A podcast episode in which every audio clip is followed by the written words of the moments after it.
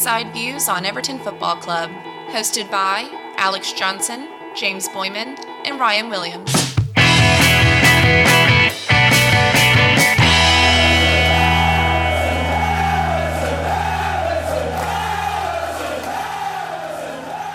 Ladies and gentlemen, welcome back to the American Toffee Podcast. James here, joined by Ryan. Unfortunately, no Alex today, but we are going to dive into Everton's 2 1 loss to West Ham United. It was an ugly one, and with it, West Ham complete their first league double over Everton since the 72 73 season.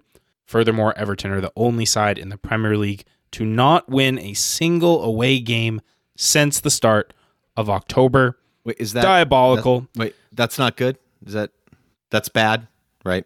Uh, I lost. Yeah, that's that's bad.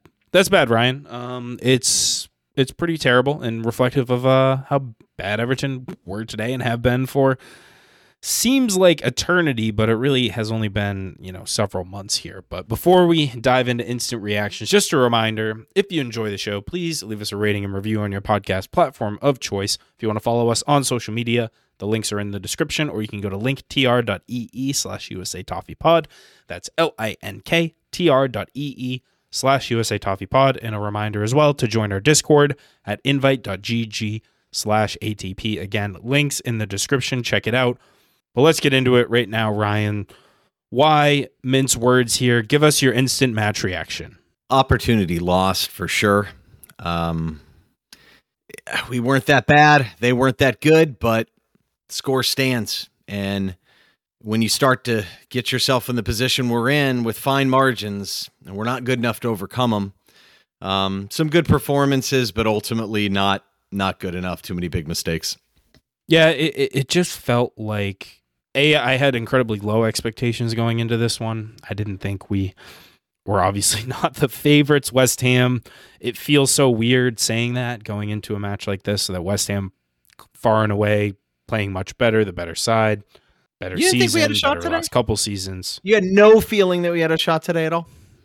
Well, I mean, my score prediction I think says it all. I, I optimistically predicted a one 0 win. So yes, I did think there was a chance. I don't really know why. And actually, when I s- we'll, we'll get into the lineup in a second, I think you know things went off the rails before they could even really begin for Everton on the match day today, and I think really, really put us up against it from the first whistle. But we did have a couple score predictions. You know, the uh, consolation prize for a day like today when Everton lose. We had FM Warrior 19 predicted 2 1 to the Bubble Blowers. We also had Shane and Carter F predict the loss correctly. I wanted to give a couple of honorable mentions in terms of score predictions. One to Eek West, who got the score prediction wrong, but did say, My bar is so low, I'll be happy if we have as many shots on goal as they have goals. That did, in fact, happen. West Ham scoring two, Everton with two shots on target. And then Matt Clevy rhymes with Chevy with his score prediction of life is meaningless and nothing matters, which sums up my feelings on this Everton season quite perfectly, if Matt I might say so. Matt is our resident thespian, so I think for him to be dramatic like that just seems befitting. But I would be lying to you if I didn't feel some of the same feelings: heart turning cold, darkness surrounding that type of thing. Um, but yeah, we move on. I, honestly, wasn't that bad a performance, so it, No. it's not like one where you can No. look at and be like, we were absolutely embarrassed or anything. And West Ham is good, and they're definitely a good away from home, and we're not. So uh, you knew there were going to be fine margins. We would have had to play a pretty decent game to win. I don't think we played well enough to win. Maybe we played well enough not to lose, if you kind of know what I mean. But um, I, I don't know. Deserved outcome, maybe. I don't know. I, what do you think? No, I mean, I guess in what's so frustrating is the fact that we it's not that we were embarrassed, it's that we weren't and yet it's just such fine margins and in those pivotal moments of which there were several in this match, none of them or very very few of them went Everton's way. And it just feels like we're not getting even the slightest sliver of luck when we need it so desperately. And that Fine is what- margins, though. more than uh, anything like- in terms of the form. Yeah. little things though james you know I, there's some luck but there's also like a lack of precision in certain ways in certain places where whether you haven't played a lot or and and again we had someone you know get hurt in warm-ups Um, it, those things matter, you know, and when the margin's are already fine, you know what I mean? And yeah, luck matters too. Luck, it does. Yeah, it does. Um, and again, there were a few things. We'll talk about Donny Van de Beek in just a minute. But Ryan, why don't we just move into the lineups now? And I think everyone is very much aware uh, with West Ham's situation. They're playing very well. They're up um, competing for Europe for the second consecutive season under David Moyes. Um, and I think one of the big things here is that they are, unlike Everton, a rather healthy squad and can consistently roll out the same players week in, week out. Again, as usual, we play another team on the road and they're fully healthy. Um, West Ham has you have used 25 players in the Premier League. That's fourth in the league, just just a little bit off the leaders at 23. Guess how many we've used? 32. 32, James. 32. We've got lots of games left. That's the highest in league by at least two. And I, it's just again the same thing. Last year we were first, you know, had the most again. Uh, it's brutal. West Ham have eight players with more than 2,000 minutes in the league in their squad. All, all eight played today. Big shocker. Uh, in fact, I think their ninth guy was their ninth minute leader. Ryan Fredericks at right back. He's really the only one that hasn't been a regular starter throughout the league. Everyone else has been there. We know Rice Soucek are kind of the stout, strong, tough guys. They're hard to play through down the middle. Um, they've also been fairly fortunate or really good at shooting the ball. I don't know if you realize this, but they're leading the Premier League at um, non penalty expected goals versus actual non penalty goals. Uh, their differential 6.6 per 90. That's best in league. Many stat heads would say, oh, they're lucky. But, you know, hey, you know, yeah, that's a big number, honestly. I Can't we get some of that ever? Um, look, they're kind of a mediocre possession team. It. It's not a huge priority for them. They don't pressure high. Um, they love to hit kind of on the counter. They love to hit off set pieces. You will never see them try and dribble and beat anyone. Um, they will pass you to death and pass you up the field very aggressively and directly. I mean, I think they have the least number of dribbles in the entire league, and their percentage isn't real high either. That's West Ham in a nutshell. And they make good decisions when they get on the ball. They're smart and uh, they're tough to play against. And you just don't want to concede first against these guys either. I know some teams have come back against them, but they still make it make it pretty hard. You know, I wouldn't say they're the most athletic defensive team in the world, uh, but they are stout and physical, and they're hard to play through. You know, one of the problems here too is when you look at Everton's lineup. Once again, it had to be changed at the last minute, and we're already missing key guys again. I mean, when does it end, James? Well, we've only got a little over a month left in the season, so at least it will end. I can confidently say mid May, thereabouts. But we, of course, and, and, to wind it back, you know, pretty early kickoff on the East Coast, nine o'clock, uh, 8 a.m., the lineup drops. And I actually felt fairly decent about the selection that Frank Lampard went with, namely because he picked three midfielders, and it seemed like Alex Iwobi was going to get his chance at long last at the 10, backed by Donny van de Beek and Abdoulaye Doucouré playing sort of the the defensive midfielders in a 4-2-3-1. Um, we of course also had Dominic Calvert-Lewin, Richarlison, Demarai Gray playing as the front three, which means Anthony Gordon drops to the bench. If you listen to our space in midweek, that was something that we kind of thought might be beneficial to the side to get those those three guys in and give Gordon a bit of a rest, as well as ha- giving him the opportunity to come on as a substitute. Um, and then we had, of course, Donny Van de Beek pick up a muscle injury supposedly in the warm up. And Mason Holgate makes a very, very last second jump to play defensive midfielder. At this point, I'm really scared because we know what happened last time he was put in that position. He gave the ball away horribly a couple of times, had some really ugly fouls, and pretty much just looked utterly incompetent in every way, shape, or form. But we will get into his performance and the team performance. We also had Vitaly Mykolenko come in at left back, Jonjoe Kenny at right back, supposedly Seamus Coleman is ill. Apparently, every player in the Everton squad is just going to get ill in quick succession over the next several weeks because they just keep rotating in and out. And Andre Gomes and Nathan Patterson were injured, according to the manager. Lampard also alluded to the fact that Patterson probably would have got his first Premier League start today had he not been injured off the back of his strong international break performance. And then you look at the bench, and yeah, there's just, you know, Anthony Gordon. You got Branthwaite there, Rondon, El Ghazi, who uh, Dele Alli, Isaac Price, Lewis Dobbin. So when Donny Van de Beek goes down, you're not really left with many midfield options. You probably could have brought in Alli, who obviously isn't going to play as a DM. And so Frank Lampard's hand unfortunately forced, and it put us, I think, on the back foot right from the get go when you have a player who's just not familiar with that position asked to do a certain role. And he was, I think, Mason, very conservative uh, to start. And, um, you know, we saw how it played out uh, throughout the timeline, which we'll get into. Jonjoe Kenny at right back, I think, is a problem too. I think that's a big drop off from Coleman. Um, we last week went into some data points and performance areas and Jonjoe's performance, other than you know his first one or two um, appearances where he did the Cruyff turn and all that stuff. He's he's been pretty poor, so I, I think that's a negative as well. He's really only played almost as a wing back, so that had me concerned. But yeah, I mean Van de Beek going down, you're just out of midfield options. What the heck do you do? And I was already nervous about him and Doucouré basically playing as defensive mids anyway, but I figured, okay, West Ham may concede yeah. possession a little bit. We might do okay.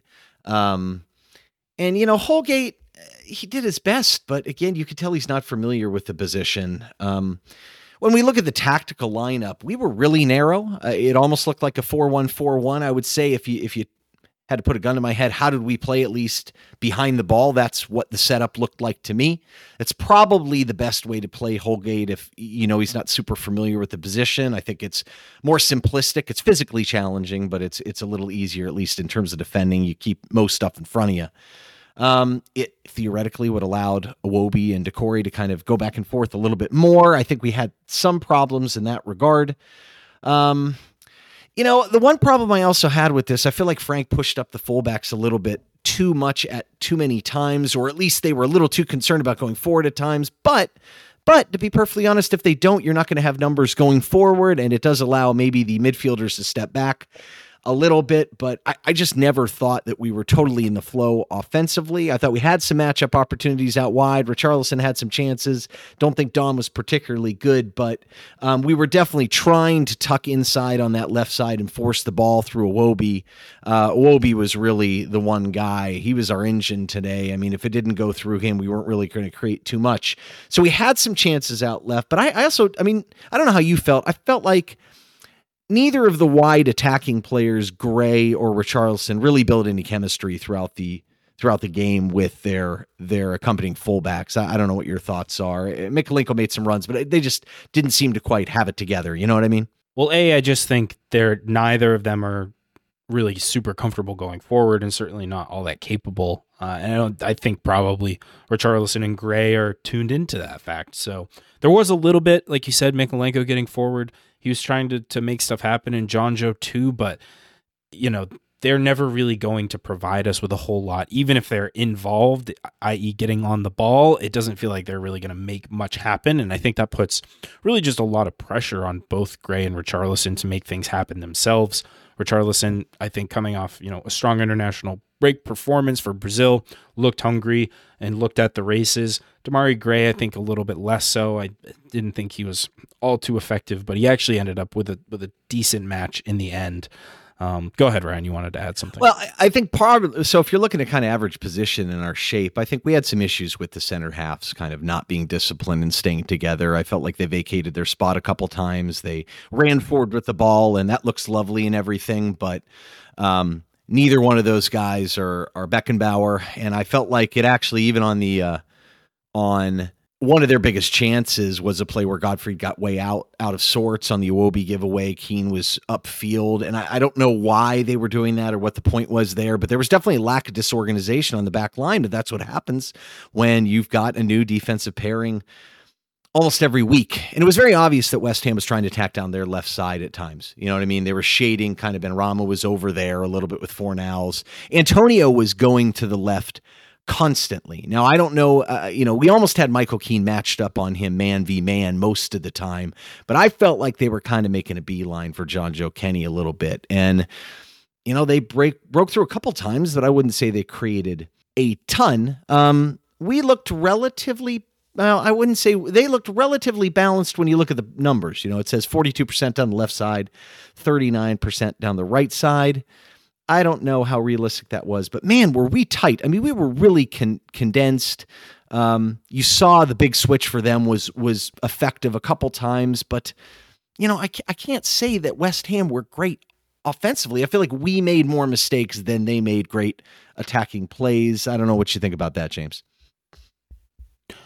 To, I mean, I'm I'm right there on that. It felt like anything good that West Ham did was just the byproduct of a gift from Everton, an mis- individual mistake, individual error that put them in on goal, gave them, you know, we'll talk about it, Cresswell's free kick, giving them chances in dangerous areas. And look, that's, I think, you know, one of the more worrying things about today is no, West Ham weren't that good. Yeah, they're a better side in better form, but they didn't have to really get into that extra gear in order to beat us. I think we beat ourselves in a lot of respects.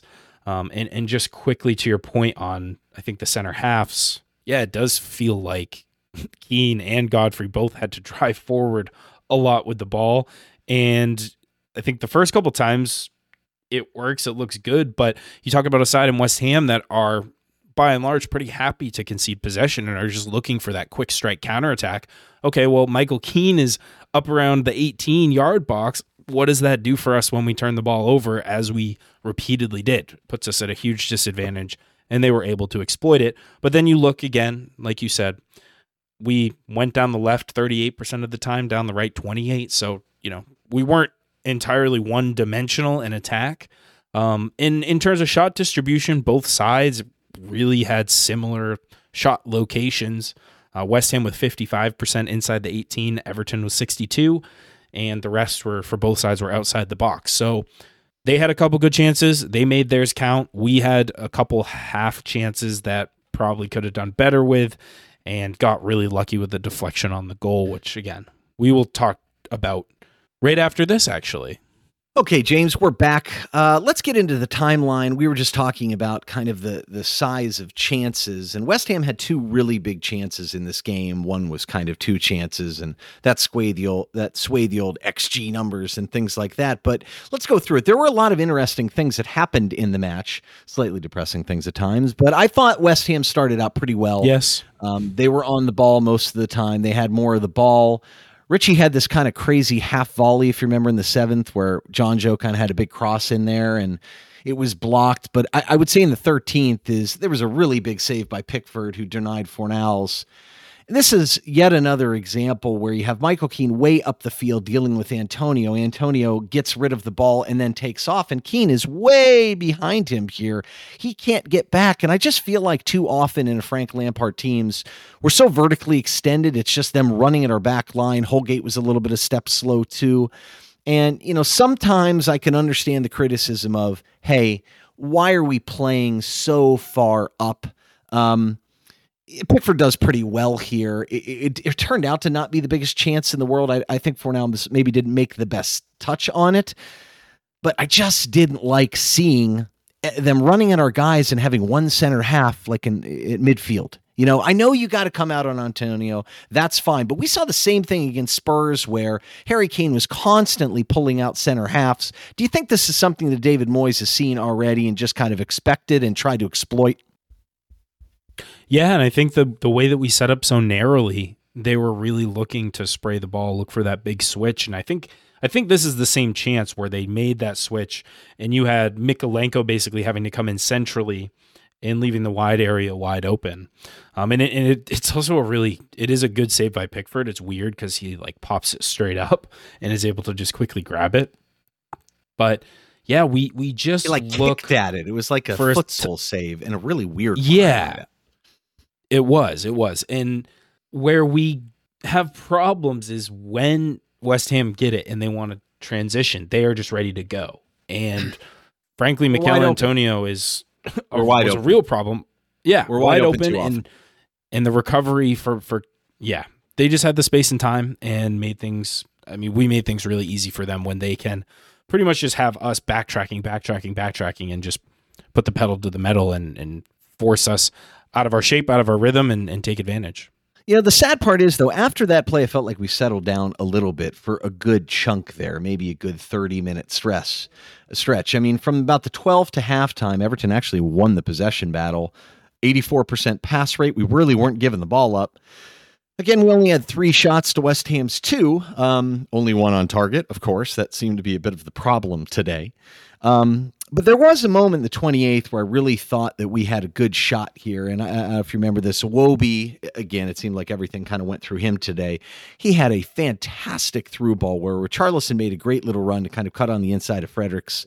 I don't know how Iwobi sliced the ball in between their guys to get it to him.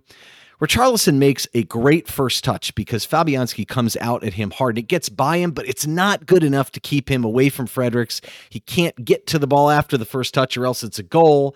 Um, I think he eventually got called for a foul, but I, I got to admit, when I saw this, I was like, wow, we haven't seen a play like that, a line cutting pass down the middle in a long time. So much of our attacks have been forced on the outside. And that's what you want from Richarlison if he's going to play up left wing. He's a virtual center forward. This would have been a nice one to have. But unfortunately, even though it looked like we were growing in the game, three minutes later, unfortunately, we give up a bad foul, Holgate, and I, I don't want to pick on a guy because I, I don't want to keep. You can't really blame the guy for the bad foul in the foul spot when they score any different than you would if they wouldn't.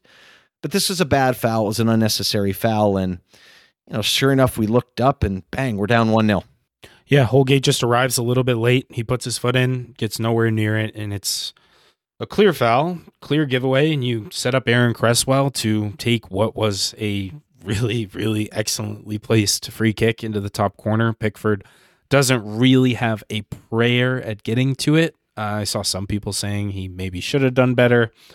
I just can't see it happening. I think that's one of those you just sort of tip your cap and say, well played. Maybe yeah, if, you know, tough. his arms were a little bit longer, had a oh, slightly lengthier wingspan. Is. You know, it gets over the wall, and I think you got to play it the only argument could be that did you need to play it so far around the wall on the other side? It was a really wide wide wall. You committed a lot of people mm. to it. Could you have maybe shaded over to the middle a little bit more? You still would have been fine going to your right. Um, and if you're going to do that, maybe cheat to the center a little bit when you move. I, I don't know who's going to get to this ball.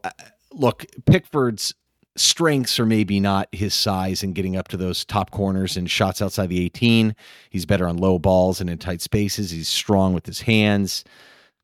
I, don't know. I, maybe a truly elite goalie gets to this. I, I, don't know, but I think that's a little bit of a stretch. That's the only critique. I'm trying to stretch. I think it was fine. I think it was a very well taken free kick. The only thing I could say is maybe his positioning wasn't as good. By the way, the XG I think on info, Infogol had this at 5%, but again, that's not post shot. I mean, that's about as good as you I mean, it's really well placed. Yeah, it's it's it's just really well taken. And what's again so frustrating about this is they hadn't really done much up to that point. It's right off the back of that excellent through ball from Iwobi. And I wanted to just quickly add on that through ball from Iwobi to wind it back. So often we've completely missed that type of pass in our offensive game. It's always, you know, play it around, the outside of the 18 and then eventually settle for like a lofted cross. And to have someone actually making the run and seeing the run and making a pass that cuts through the line so directly was really encouraging. I took I was I was very optimistic after that because as you alluded to, we were I think probably the better side and then it just comes the other way. We give away a free kick, they score and boom, we're down 1-0 and it's like, okay, well, what's this team got now? Are they going to capitulate? Are they going to fold?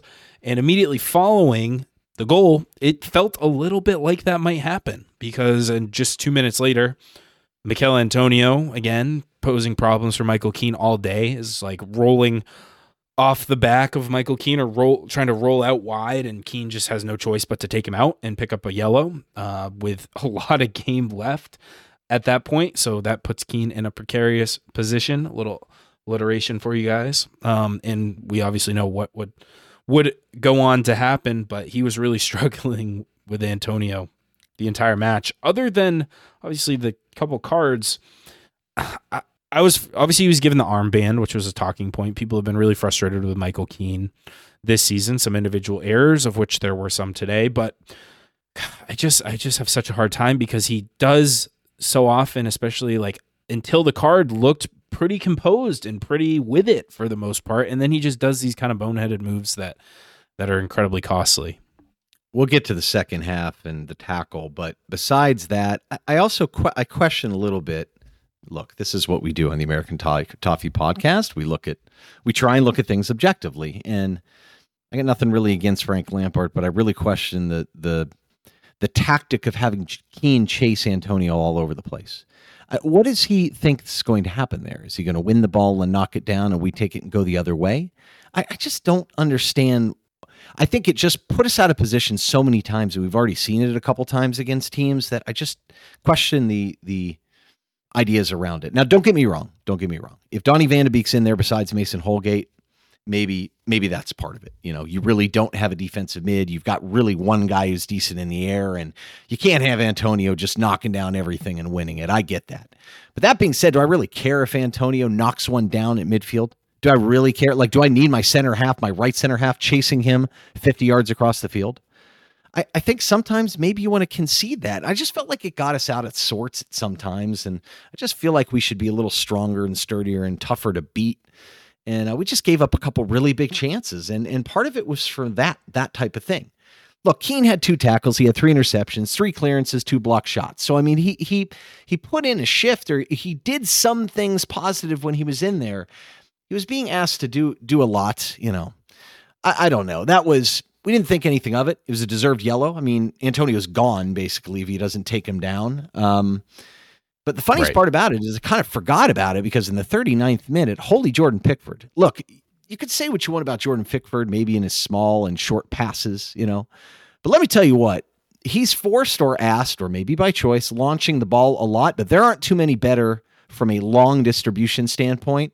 Maybe he's a little inconsistent, but man, he pings it sometimes right on the money, and it can be dangerous. And if it if it gets you a couple goals a year, it matters. This was a phenomenal, phenomenal boot. Richarlison did incredibly well too, kind of taking it from Fredericks. And I mean, you can describe the action on this one, but man, he did not miss by much, and the shape on the shot was absolutely gorgeous. I just, this is another one, James, you look at and you're thinking, oh my God, was that close? It was a really big chance. Fab- Fabianski, I think, comes out and gives a good angle. I thought Richarlison had scored when he hit it. It just looked like it was destined to go in the corner, but it was not to be. The outside of the foot, the shape on it is just sort of curling, lofting, and it just goes just over the bar. Uh, really painful because it was, again, the long ball kind of out of nothing. And we haven't really had many of those opportunities, but Pickford, all credit to him for the placement and Richarlison for seeing the opportunity and running onto it. It's just not there. It just wasn't there. And you could tell it was really frustrating for him. And that would have been really, really nice to equalize before half. Unfortunately, we just, again, we're not getting those finishes in those moments where we need them, and that's the fine margins that make or break a season. Um, and then three minutes later, this one I thought we got ourselves lucky. in a little bit of trouble. This yeah, one, I thought so too. This one, this this one really ticked me off because I think this is kind of the problem basically today at times, where you've got your left center half all the way basically on the left side of the field. Terrible giveaway. He's way out of position this point. Thank God Fornals made a crap pass basically to Benrahma behind him, who eventually gets it, fires it, and he sp- and Michail Antonio splits Keane and Godfrey. Well, it's not hard when Ben Godfrey is 40 yards away from him. And and Keane was away from it at times too during today. I, I just think that's a problem. He can't get back. He splits him. I think Pickford is really slow off his line here and gets incredibly fortunate. Antonio should not have gotten that touch right before him. He should have been all over it, but he hesitated a little bit, I guess.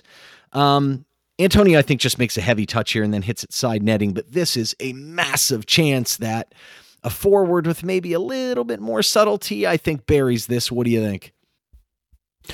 Yeah, we get we get lucky in that teams will craft great chances and not finish them. But we don't get the luck of like the Richarlison shot dipping just under the bar to go in the back of the net. So this we is a big are chance, fortunate though, not to I be down 2 0. Yeah. It's huge. Yeah. And and Pickford, who by and large I thought was pretty good today. He made some especially in the, you know, early stages and then in the second half had some big moments. Um, but doesn't come off his line quick enough. And Antonio's just I just feel like we made him look so much better than he actually is. Yes, he's good and he's been getting a lot of plaudits lately, but we really just made him look like an absolute monster today. And I just don't think he's quite that. And that takes he's us good. to halftime. Where, yeah, I, and you look at those stats yeah, he's at halftime, James, they don't look that one sided. It's not like I, I can understand Pro- being objectively being down 1 0 is probably not crazy. But you kind of look at this and say, well, you know, you're even in shots. Yeah, we conceded some possession, but it wasn't like we were giving the ball away. I, I don't think either team was consistently generating offense. You know, it almost seemed to be like the one off, mostly mistakes that we made. You know, I, I, really don't think that they were doing an amazing job picking us apart. They were somewhat clinical, the opportunities we gave them, uh, and one free kick went in. I mean, that's really what it was. You know, we had a couple big chances too. You know, Richarlison yeah. had two big ones. So maybe you could argue 1 0 was a little bit harsh. The one thing I would say, though, looking at the first half, I really wanted to see more from the right side. I thought Demarai Gray had some chances. He looked dangerous moving around with the dribble, but sometimes he dwells on the ball a little bit too much. He kind of stopped. He wasn't playing overly directly. But if he's not having support on the right side, I can't entirely blame him.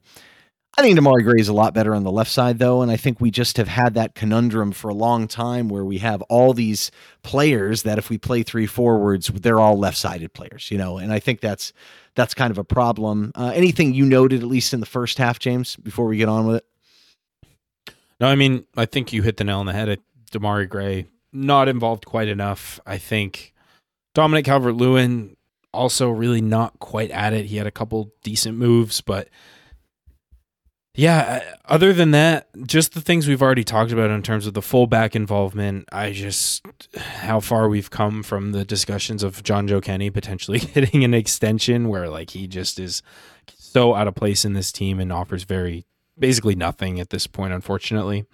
Um, and then, you know, Mason Holgate, bar the really bad foul in the fact that he looked really uncomfortable. I actually liked some of the things that I saw from him, given how last minute it was his inclusion in the side in that position. Um, and I thought actually Doucouré had a decent first half in terms of driving the ball forward, recovering it. Uh, that would fade, I think, in the second half, but he stood out to me, especially when it's like, okay, well, you're going to have this partnership, you and Donny. And then all of a sudden it's like, actually, you're pretty much going to have to do all the midfield stuff. And we're just going to ask Mason to sort of sit in front of the back line and defend. Yeah, I thought his second half went downhill pretty quickly. He had some loose touches too. Yeah. Uh, but again, that's what happens. I mean, these guys are not making it easy for us at times. And you got to be concerned about the lack of backline behind you. I, I really think that does a lot to you, you know?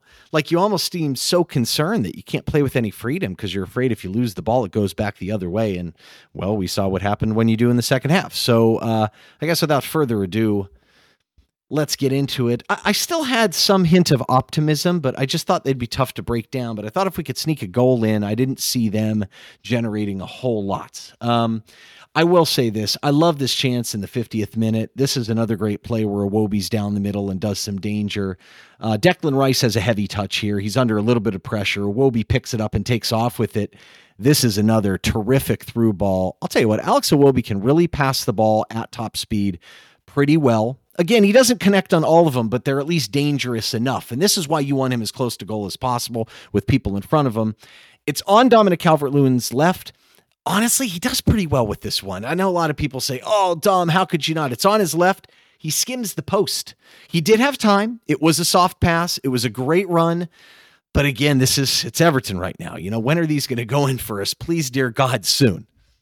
Yeah, and again, just capping off a really and this would be sort of the end of the Iwobi praise, I think, as he would go on to have obviously the error shortly thereafter. But I really was so thrilled to see him performing at a high level and sort of being our main creative influence and just looked really dangerous in those central areas, drawing defenders and just having the vision to thread those passes through. And and our forwards actually looking to make runs because they know there's someone that's going to be looking for looking to, to connect with them. Um, and this was a good example of that and Iwobi would go on to have a couple more key passes in the second half. That said in the 53rd minute Everton have their breakthrough. Big moment. It would be short lived, as we all know, but it's on a corner. And it feels like, I don't know, there's a sort of renewed sense of optimism around Everton corners, at least speaking for myself personally. I felt good about this. The corner comes in, Fabianski punches it.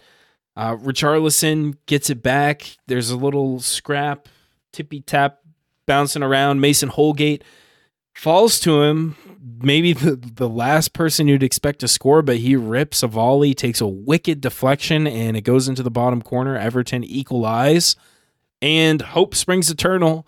we're gonna win. We're gonna come back. These boys are showing fight and resolve, all the good things, and the obviously that didn't last very long, but it was. Uh, I don't even know if you can say it's well worked. It's a bit lucky.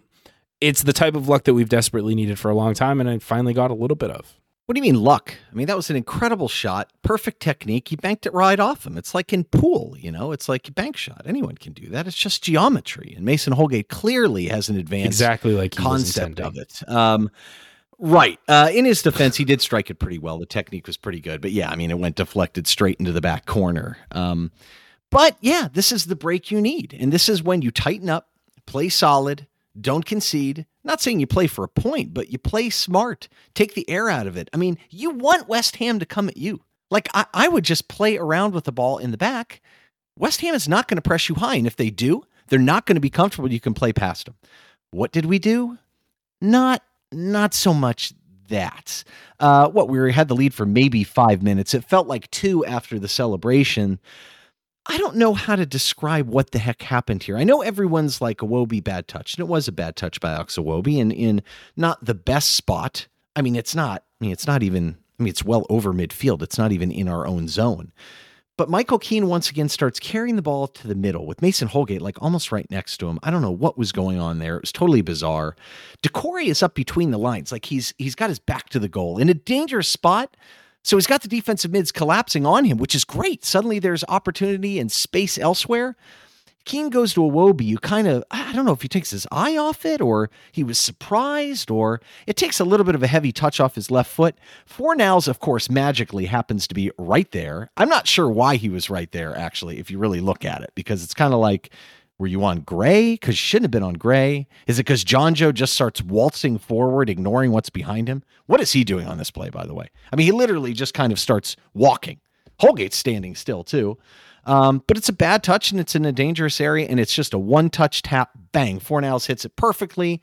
Mykolenko magically keeps Antonio on side. And frankly, that's even stranger because he was just only stepping back to give Keane an outlet when Keane had the ball. I'm sure he didn't think, oh, Michael Keane's going to dribble it up through the middle. Like, because why would you do that? I, I, don't know what I can say here. I mean, Antonio makes a heavy touch or two. Pick does really well here, kicks it out to the left, of course, right to Jarrod Bowen. And even worse, Mykolenko goes down to block it. If it's on the ground, he probably stops it. And he manages just to chip it over him with what his right foot. It was just it was unfortunate, dumb, bad luck, but also bad decisions and bad touches. And I just felt bad for Alex Iwobi because, I mean, not often when you give the ball up right there does it go back in your own net. But, but, I mean, the guy had a phenomenal match for the most part. I mean, he rarely made a bad touch the whole entire time. I mean, seriously, he had one bad touch, one dispossession, and he had the most passes of anyone on the team four key passes, four for four in long balls, 92.3% pass rate, second on the entire team. Only Gray was better with 52 passes. And then you look at that, and that's ultimately what happens to you. That's your fate. Cruel, man. It's just cruel. And that's kind of him in an Everton jersey in many ways.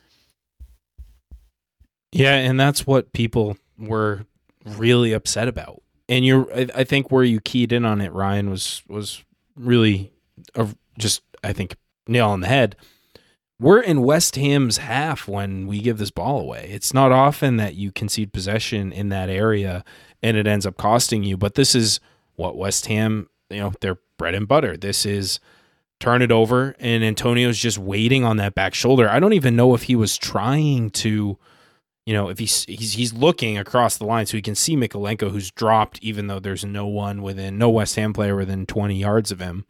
Plays him on and Again, Pickford does well to make the initial save. We don't drop quickly enough to defend Bowen making the follow up run. But the little chip over the top, I don't know. It's it's the, the them's the breaks, I guess. But that one was really yeah, killer, attention, and though. it just seriously, man, so pay brutal. Attention. Look at it. I'm sitting there. We have a screenshot up on our on our doc. We actually prepare for the show, believe it or not. Um, and you're looking at it, and you're you know this is where Keane is passing the ball over to Iwobi what is the back line doing here? Like I, I just it's it's just mystifying. I mean, Godfrey's kind of on the left center. I, I don't know why. Holgate's standing there. I mean, staring at the ball in front of him. Jonjoe Kenny is waltzing forward. I just don't. It's a lapse of concentration too by all of them, by Iwobi as well. Like, what did we think was going to happen? Yeah. Isn't this the moment where you just need to be on it, right? You need to be intense, on it. Maybe Iwobi's trying to do too much by dropping back this deeply because I felt like people stopped moving a little bit at this point. You know, I, I don't. I mean, can we explain Yeah. this, or is it just kind of harsh? I don't know. Well, the pass isn't good. It's a bad touch from Iwobi, but he's you know McKean doesn't do him any favors. Furthermore, of all the options in that moment to go to, Alex Iwobi probably isn't even really one of the the smarter ones because you're not moving the ball very far, and you're not certainly escaping any of the West Ham pressure because there's still two defenders right there. And we're so compact and narrow that it almost would have made sense for just reverse it and go out wide to to Mykolenko on the left. But doesn't that's water under the bridge yeah i agree it just looks a little discombobulated and um it ends up costing us and antonio you know They didn't once look he's wrong dangerous at side of this you point, though. makes They things didn't difficult look dangerous at this point. but that's what i mean Yeah, it's the same gone. thing But they didn't look where it's dangerous like at this okay well they weren't dangerous we concede the free kick they score Until they don't look dangerous. dangerous. We're actually pretty comfortable in possession that one moment, and then they're in and gift them a chance. So then it's 2 1, and it felt, I think, for me at least, like there was very little chance of us getting back in. I thought, okay, we fought back from one deficit. That's new. That's novel for this team. Two might be a bit beyond their capabilities at the moment, given the low confidence in the side. Now, I mean, we did it a little bit earlier in the year only because we put ourselves in bad situations, mostly due to poor tactics and just bad ideas and people in the wrong spots. But I will say this at this point, West Ham looked like they were sitting back, they were going to concede possession. And I'm thinking, all right, look, it's going to be tough to break them down, but at least we'll be on the ball and maybe we can make a change or two and see what happens. And then the 65th minute, everything goes out the window. I, I don't. I don't understand this play at all. Uh, Keane makes a nice play to clear across, but he clears it kind of down the middle. Wobi Doucouré kind of fight for a ball a little bit here. Comes back out. Dawson steps in, kind of collides with Dominic Calvert-Lewin, hits it back in Antonio. I, I don't even know how intentional that really was. Top of the 18, and Keane goes to ground here. Goes to ground to try and win the ball. I, I don't. I don't understand what possessed him to possibly do this. And he deserved a yellow. I mean, he took him out in a terrible space, too. It was almost, I mean, it was in a better spot almost than where Cresswell made the first one. I just- Right. this is another Right. moment of just complete lack of concentration. And at this point, I mean, down a guy. I mean, uh, yes, I'm glad that we won against Newcastle, down a guy, but th- these guys aren't Newcastle, and this isn't at Goodison. I'll tell you what, he didn't miss the free kick by much either, and Pickford didn't even move on it. Uh, what do you think Keane's thinking here, James? And and this also, I mean, this kills us too because he's now he's out for Burnley. Yeah, you said it. It's the concentration lapses that have plagued Michael Keane all season, right? I mean, the the angle of the foot to try to get a clearance and it ends up in the back of the net. The complete lack of situation situational awareness to acknowledge the fact that you're on a yellow and you're going to ground through a, the back of a guy at the top of the 18 it just is so boneheaded that it really makes you question like what what the heck he did in the week to earn the armband because he's clearly maybe that was just a gesture from Frank like hey you know need a confidence boost. But that is amateur hour stuff in terms of situational awareness. I mean that's like you know calling a timeout when you have no timeouts left in basketball or something like that Chris Webber style um it's just That's never really happened. poor Uh, incredibly costly and completely killed the chance of us getting a getting anything from the match The most amazing part about this is earlier in the week when we did kind of a review of performances, what what did we note about Keane? Keane's something like 63rd out of 71 center halves with more than 500 minutes in the Premier League and fouls, like he rarely fouls. And then he commits three today, two, end up Right. taking himself off. His win rate out of those center halves, number one defensive duel win rate in the entire league at 81%. Well, he didn't win that one, and he committed a foul and got himself sent off. It's just, it's, it is, it's pretty out of character from him, to be perfectly honest. And, I- you know, I don't know what's in the guy's head or anything, but I totally understand why someone would look at that type of play and say, there's something there in his head. You know, he just just kind of lost it or he lost concentration or he was frustrated. And this is the stuff's got to be wearing on guys, but yeah, this is the one. I mean, this is the one. Has he had a, a red card in his entire career up to this point? I don't believe he has. I don't see anything. No, he doesn't may not get many yellows. I think he had one yellow in the league this year. Not in the league, I don't think. I don't think ever. So it's totally uncharacteristic, uncharacteristic of him. But that's you can't do that now. Like we can't be making mistakes like this. And whether or not we could have got back in the match or not, I do think it was possible. West Ham, even though you'd think they'd be great killing leads, they've given up some goals late against teams. So I don't know. This one was just it's just heartbreaking, you know. And at this point, and we had some chances, but it was pretty much seeing the sucker out until the stupid drama at the end, which was kind of irrelevant, but it was just classic Premier League officiating. Um, this, you know, it's just really depressing. That one was really hard to watch. When you saw it, you're just like, oh no, again. Like the Allan thing was absolute garbage. We all know it was a garbage call. And that killed us too because he wasn't there today. I mean, what a difference this game is if he's in the middle. You know what I mean? Just to give us someone else some energy. My totally. Heavens. And it's um and it's easier to get I think it's easier to get enraged when you feel really hard done by the referee. Whereas this was hundred percent the correct call. I mean, that's a second yellow every single day, 100% of the time. So there's no dispute about it. Well, it's just this feeling of resignation like, yep, that's a red. I mean, I don't know why he thought he could get away with that. It's incredibly stupid, but here we are. So that's the game, I guess. We just, you know, threw it away. We threw it away both in conceding the goal and then killing any opportunity of of us being able to get ourselves back into it. And then yeah, the Cresswell thing at the end with the kick on Richarlison in the face was just icing on the cake like okay, well, you know, we're just not going to get any of these calls. We're not even going to get these things reviewed. And I don't think, really, candidly, Richarlison doesn't do himself any favors by doing the like quadruple pirouette roll on the ground, like he got his face, you know, mauled by a pit bull.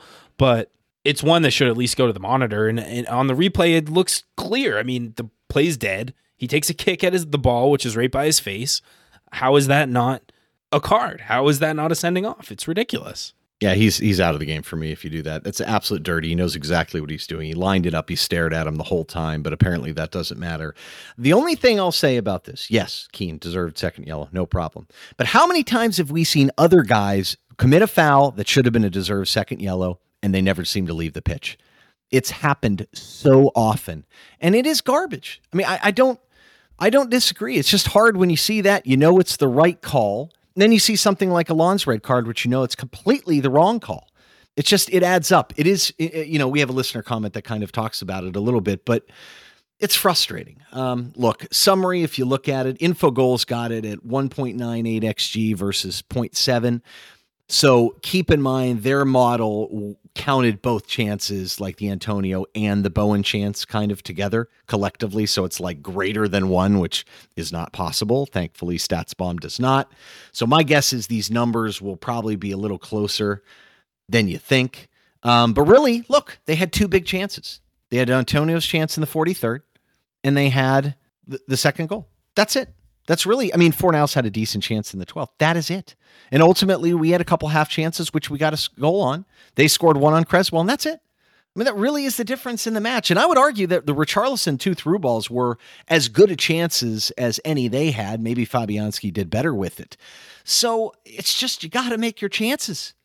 I mean, that's really what it what it comes down to. Um, I would yes, I would like to see us create more. Um, yes, I think we need to be a little more dynamic, but I just feel like when we try and do that, we get too expansive and, and we're open on the counter. And we saw a couple of those moments today. And I don't know what we do going forward, but man, this is a big game coming up this week.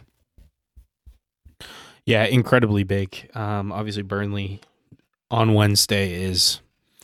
I don't know if, how many times in the last couple years have we been like, this is the make or break game, but this really does feel like if we don't escape with at least a point, that you know it does it's and it, this didn't feel like a, a backbreaker like there's still plenty of hope but we really need to beat Burnley because if they beat us, you know, it's a six point swing, and all of a sudden they're I think one point behind us, breathing down our necks. We're level on matches played. Uh, one thing before we get into kind of the summary and some of the really good listener comments we had, Ryan, um, we didn't even mention the fact that Anthony Gordon came on as a substitute in the 78th, but that was the only substitution that Frank Lampard elected to use. Are you okay with that, given the sort of lack of options on the bench? You know, he wasn't really no. going to be able to make any no. midfield changes, but when you're chasing a game like that, it feels it. like you really need to utilize everything you can. I don't get it at all. I don't at all. None. Don't get it. Doesn't make any sense to me whatsoever. Um, I don't know if you put Rondon on for Dominic Calvert Lewin, and then people are like, yeah, it's Solomon Rondon. Um, I, I, don't know what you do, but I, I just don't. I don't see why why you don't make a change. It's uh, mind boggling to me, but you know you don't leave rounds in the That's chamber. Frank I think is I guess what you don't do, right? That's a very American way to say it. Yes, I agree. Yes, yeah. Well, it is the American Toffee Pod. Anyway, yeah, you're right. And again, just fine margins. And uh, let's get into the listener comments before we wrap things up. We had first at Philati at MVP uh, said, individual mistakes killed us. Thought we played better going forward than in weeks past. Iwobi with some very good through balls and then F's it all with a poor giveaway. Keane's just keen, liability unless next to Mina. Next match is massive, which is a pretty good what five line summary of this episode and our description so far. Uh, we also had Nebula 1979 with an at of the same uh, same spelling and numbers. By some margin, the strongest away performance under Lampard. No naivety, compact shape plus game plan. Undone by a piece of poor control by Iwobi, who was doing well to that point, plus some foolish fouls. Nothing wrong in that setup. Team showed resilience on the road for the first time. I think Ryan, and I may be mistaken here, is this the first time in under Lampard's tenure where we've conceded less than two xg away? It's close to it. Well, it certainly we were like averaging it. like two and a half, three for a few games. Yeah, I should know this because I literally did it the other day on the pod. Um, I think you're right. And so, yes, by that state, uh, Nebula's right. It was the best away performance. I, I still don't think it was great just because I saw a lot of breakdowns, but I think you've got to stick with the form, the, the system, um, the formation, and go with it at this point. I, I really think you do. You got to go with something so that people can start to gel and gain some chemistry. That's the only way we're going to beat some of these better teams. I think you've got to come back with it again. I think three in midfield does help.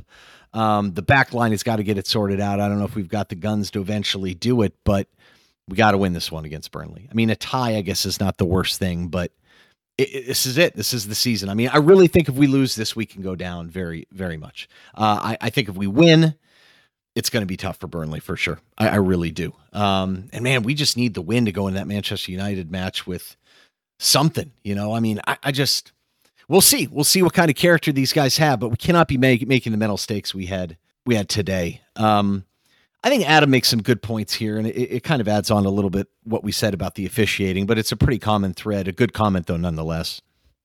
Yeah, Adam at Adam Dowling 01 said red card was deserved. Should have been a few extra yellows shown to the Hammers though. Overall, mostly crap match. Couple moments where we looked good but couldn't string it together for the match. Dot dot dot again. And then Yorkshire Toffees at Y Toffees. We beat ourselves again. Yeah, I, we just did. Like the only chances that West Ham really capitalized on were ones that we spoon fed them and gift wrapped them. Uh, and then lastly, for comments, we have Christian Polanco, a friend of the show from the Cooligans at Chris Polanco. The three lines repeating We can't lose to Burnley. We can't lose to Burnley. We can't lose to Burnley. So we look ahead to Burnley on Wednesday. Michael Keane will be out. Hopefully, Seamus Coleman returns from illness and is able to play.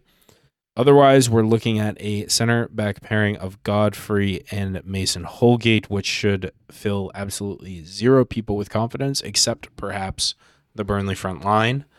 And just to check on the table, look, we're still in 17th, still above the drop zone by three points, above Watford on Everton on 25, Watford on 22. We of course have two games in hand over Watford, even on matches played with Burnley, two games in hand on Norwich, who are absolutely dropping. It feels like it's us, maybe Leeds, maybe Watford. Feels like Newcastle, even though they got absolutely thrashed today, are probably going to have enough to stay up. I don't know, Ryan. How are you feeling about the scrap that we still can't? I, I'm still in disbelief that we are having these conversations week after week about the relegation fight, but here we are. Leeds looks too good now. I, I don't think we're going to be able to catch them, even though we've got three games at hand. It's us and Burnley, man. That's the way I look at it. Um, I, you know, Watford, I just don't think they're going to have enough, um, even though they're capable of occasionally scoring some goals. Oh, never mind. That's only against us. Um, yeah, I, I just think that's who it is. That's who it is. And if we win that match, I think it makes all the difference in the world. But man, if we don't win that match, I know it's a Turf Moor. I get it um, we are in some serious trouble because the rest of the way we've got a lot of tough fixtures. That being said, I think if Frank stays pra- if we win and Frank stays pragmatic, I think we'll be okay. He's just got to pick some guys and stick with them. And please, dear heavens, if Yeri Mina even Delph would help if he could get back. I'm just hoping Coleman's not too ill because I think that is Seamus, I know, has taken a lot of flack this year, but he's actually been okay. And okay is actually pretty good for right back for us right now. Um, because Jonjoe Kenny is not the answer anymore. I just, he just doesn't have it, man. I'd almost, I probably, yeah. I mean, I would almost rather go with Patterson if you're going to play Jonjoe and just tell Mykolenko to play back a little bit deeper and try and take advantage of Patterson's athleticism and attacking ability. Uh, I know that's a dangerous thing in the back four because we've talked about why that would be. But Coleman's a major upgrade over both these guys. We need him back badly. I mean, really badly. Agreed. Really agree. And Wednesday's going to be absolutely massive. Unfortunately, I'm not sure how much of the match I'll be able to catch because I'll be headed back into my office for the first time in over two years since COVID. So it's going to be very weird being back. I'm hoping I'll be able to maybe catch some of the match, but I think Alex and Ryan, at the very least, will be with you guys for the post match following Burnley, hopefully bearing good news and recapping a majestic Everton victory that sees us hopefully st- see our way out of this relegation fight. But stay tuned for that. Otherwise, we thank you very much for listening to this episode. If you enjoyed it, please leave us a rating and review on your podcast platform of choice. Reminder, like we said at the top, the links to all our socials are in the description. Please follow us on all socials at USA Toffee Pod and join our Discord, invite.gg slash ATP. We'll see you next time. Until then, up the toffees.